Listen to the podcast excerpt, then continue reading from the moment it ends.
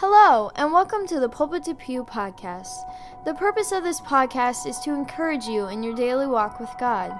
And now, here are some thoughts from our dad, Brad McClure.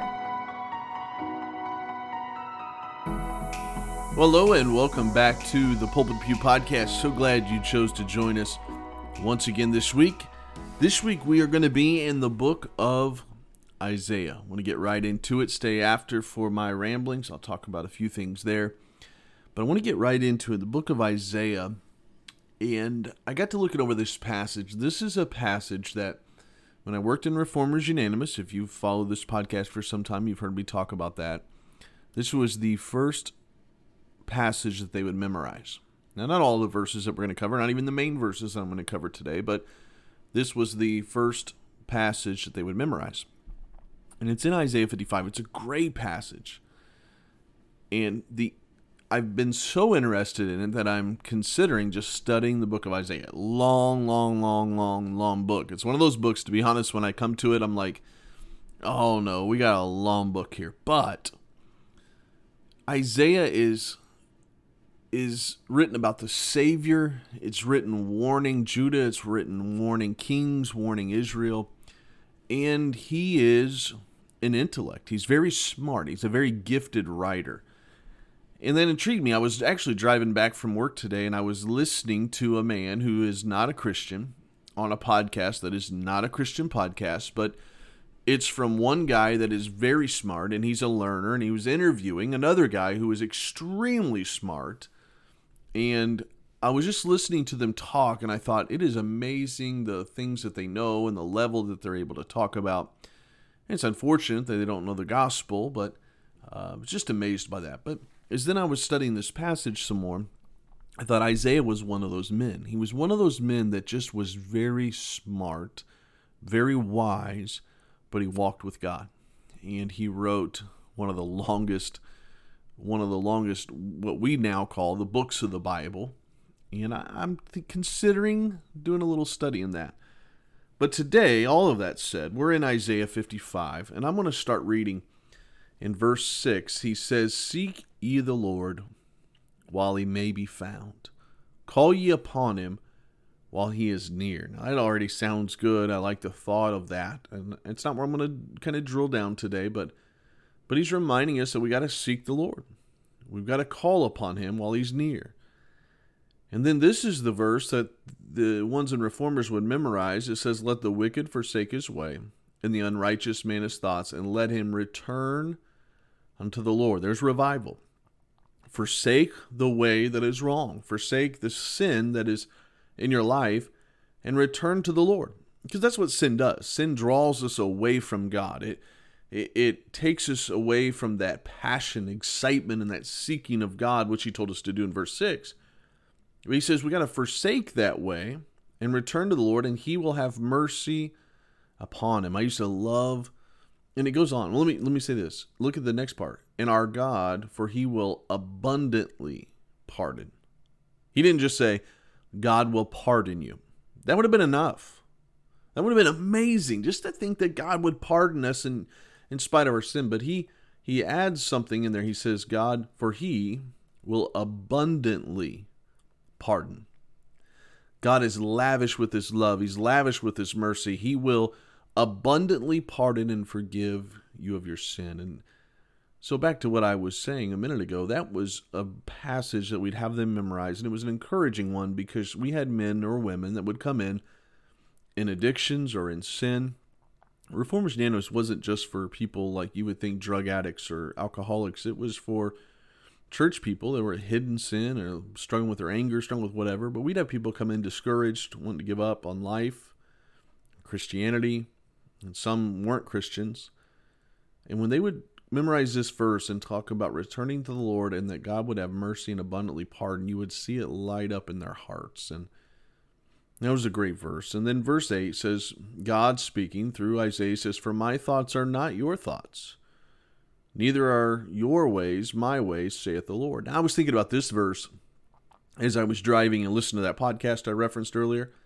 Those two very wise, very smart guys in this world, very accomplished, very successful. I would say geniuses in a lot of ways.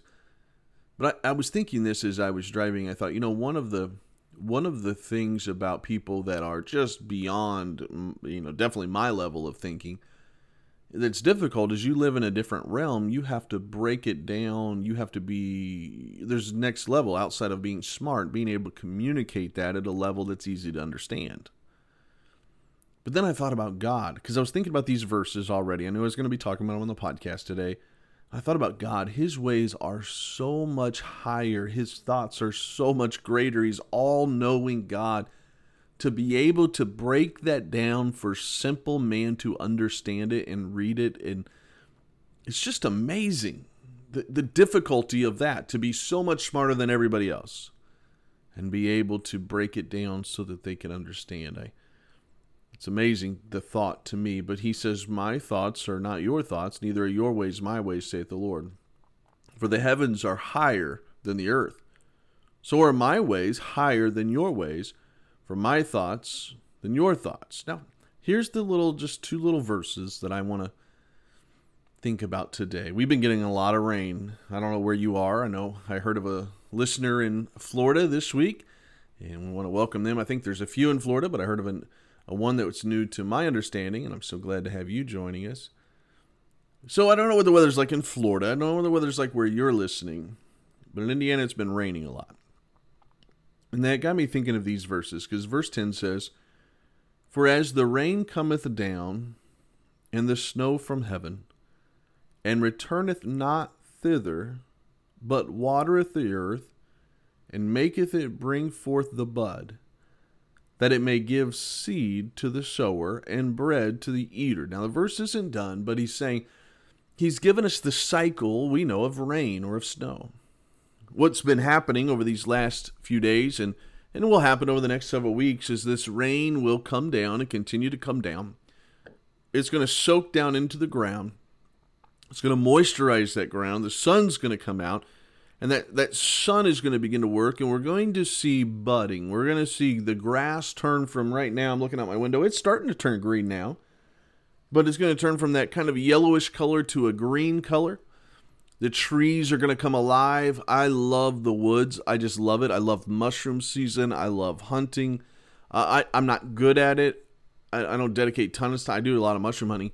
My wife really likes that as well. But but I love just going out in the woods and watching it change from season to season. And then over these next few weeks, you're going to see in the woods, if you live near it, it's going to turn from just kind of brown and dark to green and vibrant. Why? Rain and sun.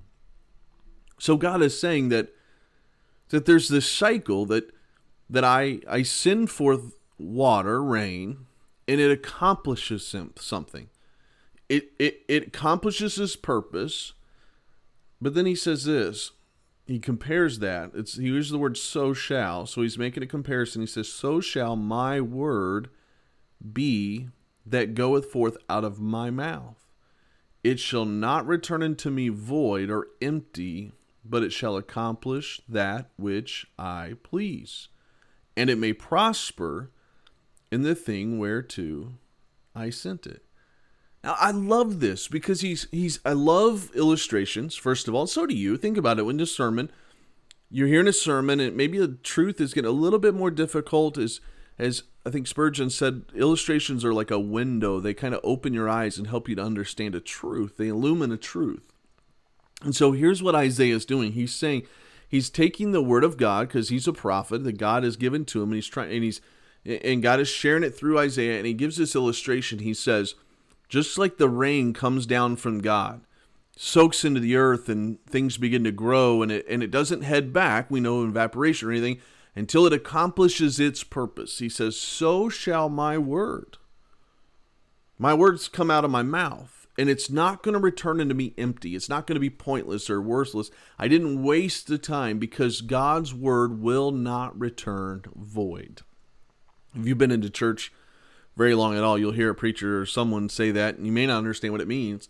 It's coming from this text. God's word is not going to return empty that if God's word is properly used, if depending on the context, if it was if I was talking about it to a preacher, I would say if God's word is properly preached, That means in the right context, with the right spirit, in the right application, it will not return void.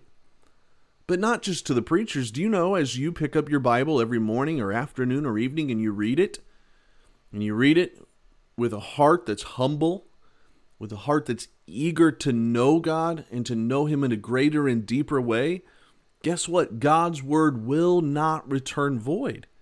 And so just as the rain comes from God from the heavens and it and it filters down into the ground and it brings forth the fruit, so does God's word. And that's why we emphasize so often here in the Pulpit to Pew podcast and why I emphasize at our church and our Sunday school classes and everywhere every time I speak that we do need to soak in the word of God.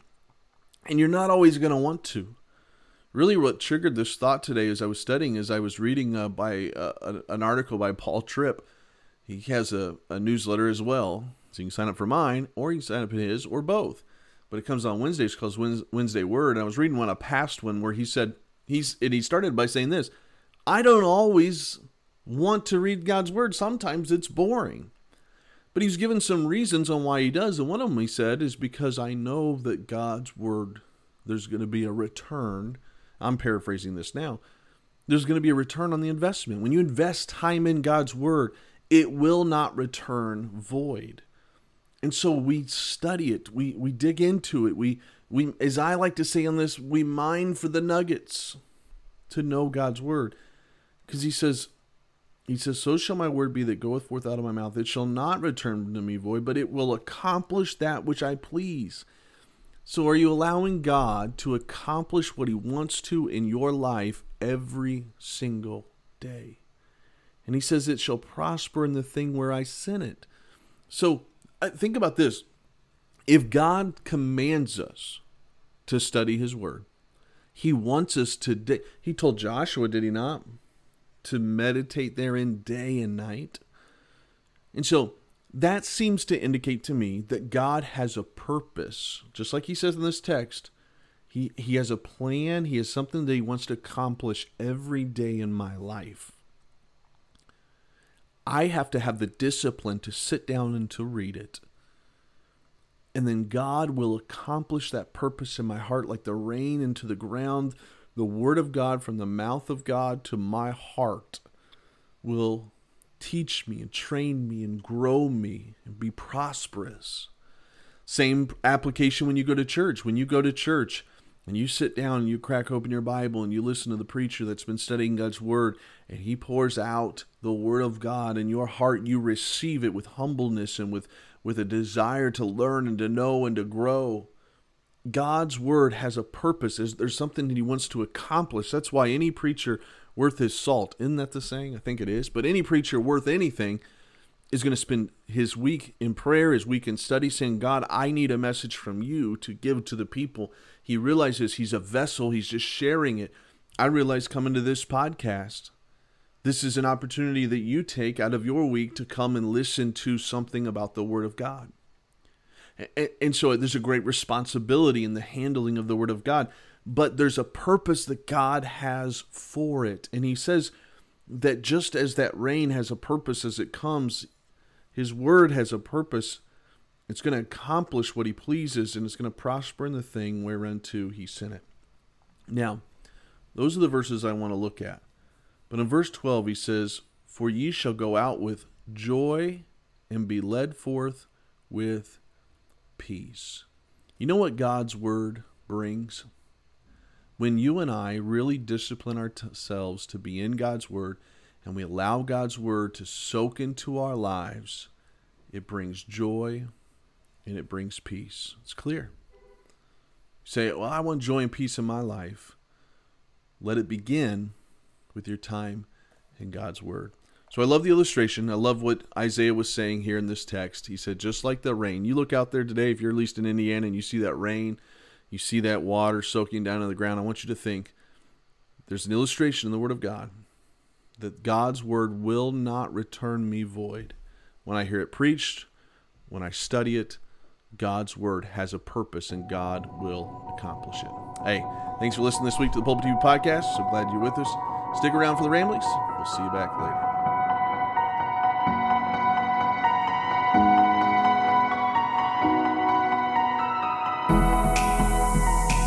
Hey, thanks for sticking around for my ramblings. If you enjoyed that podcast, or if you've been enjoying the podcast in the past, maybe you didn't like this one, you said, yeah, I didn't like this one, but I liked the last ones.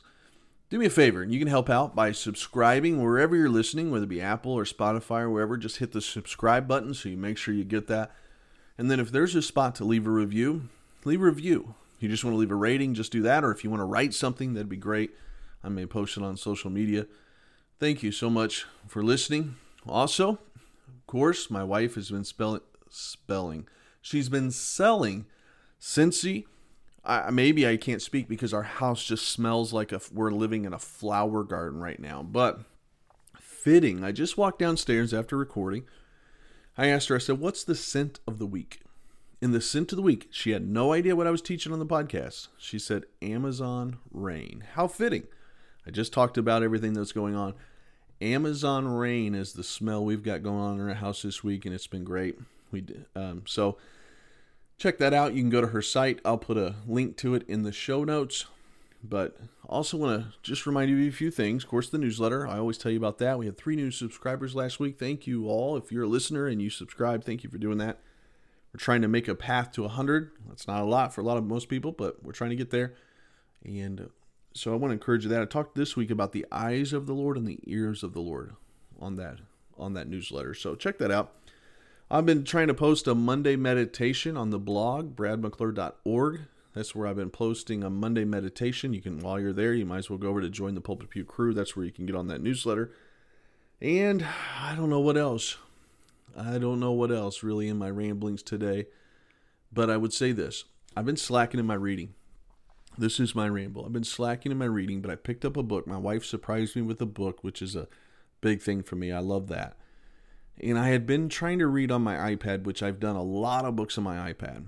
But there's something about holding that book. So I've got a book that's on our thinking again.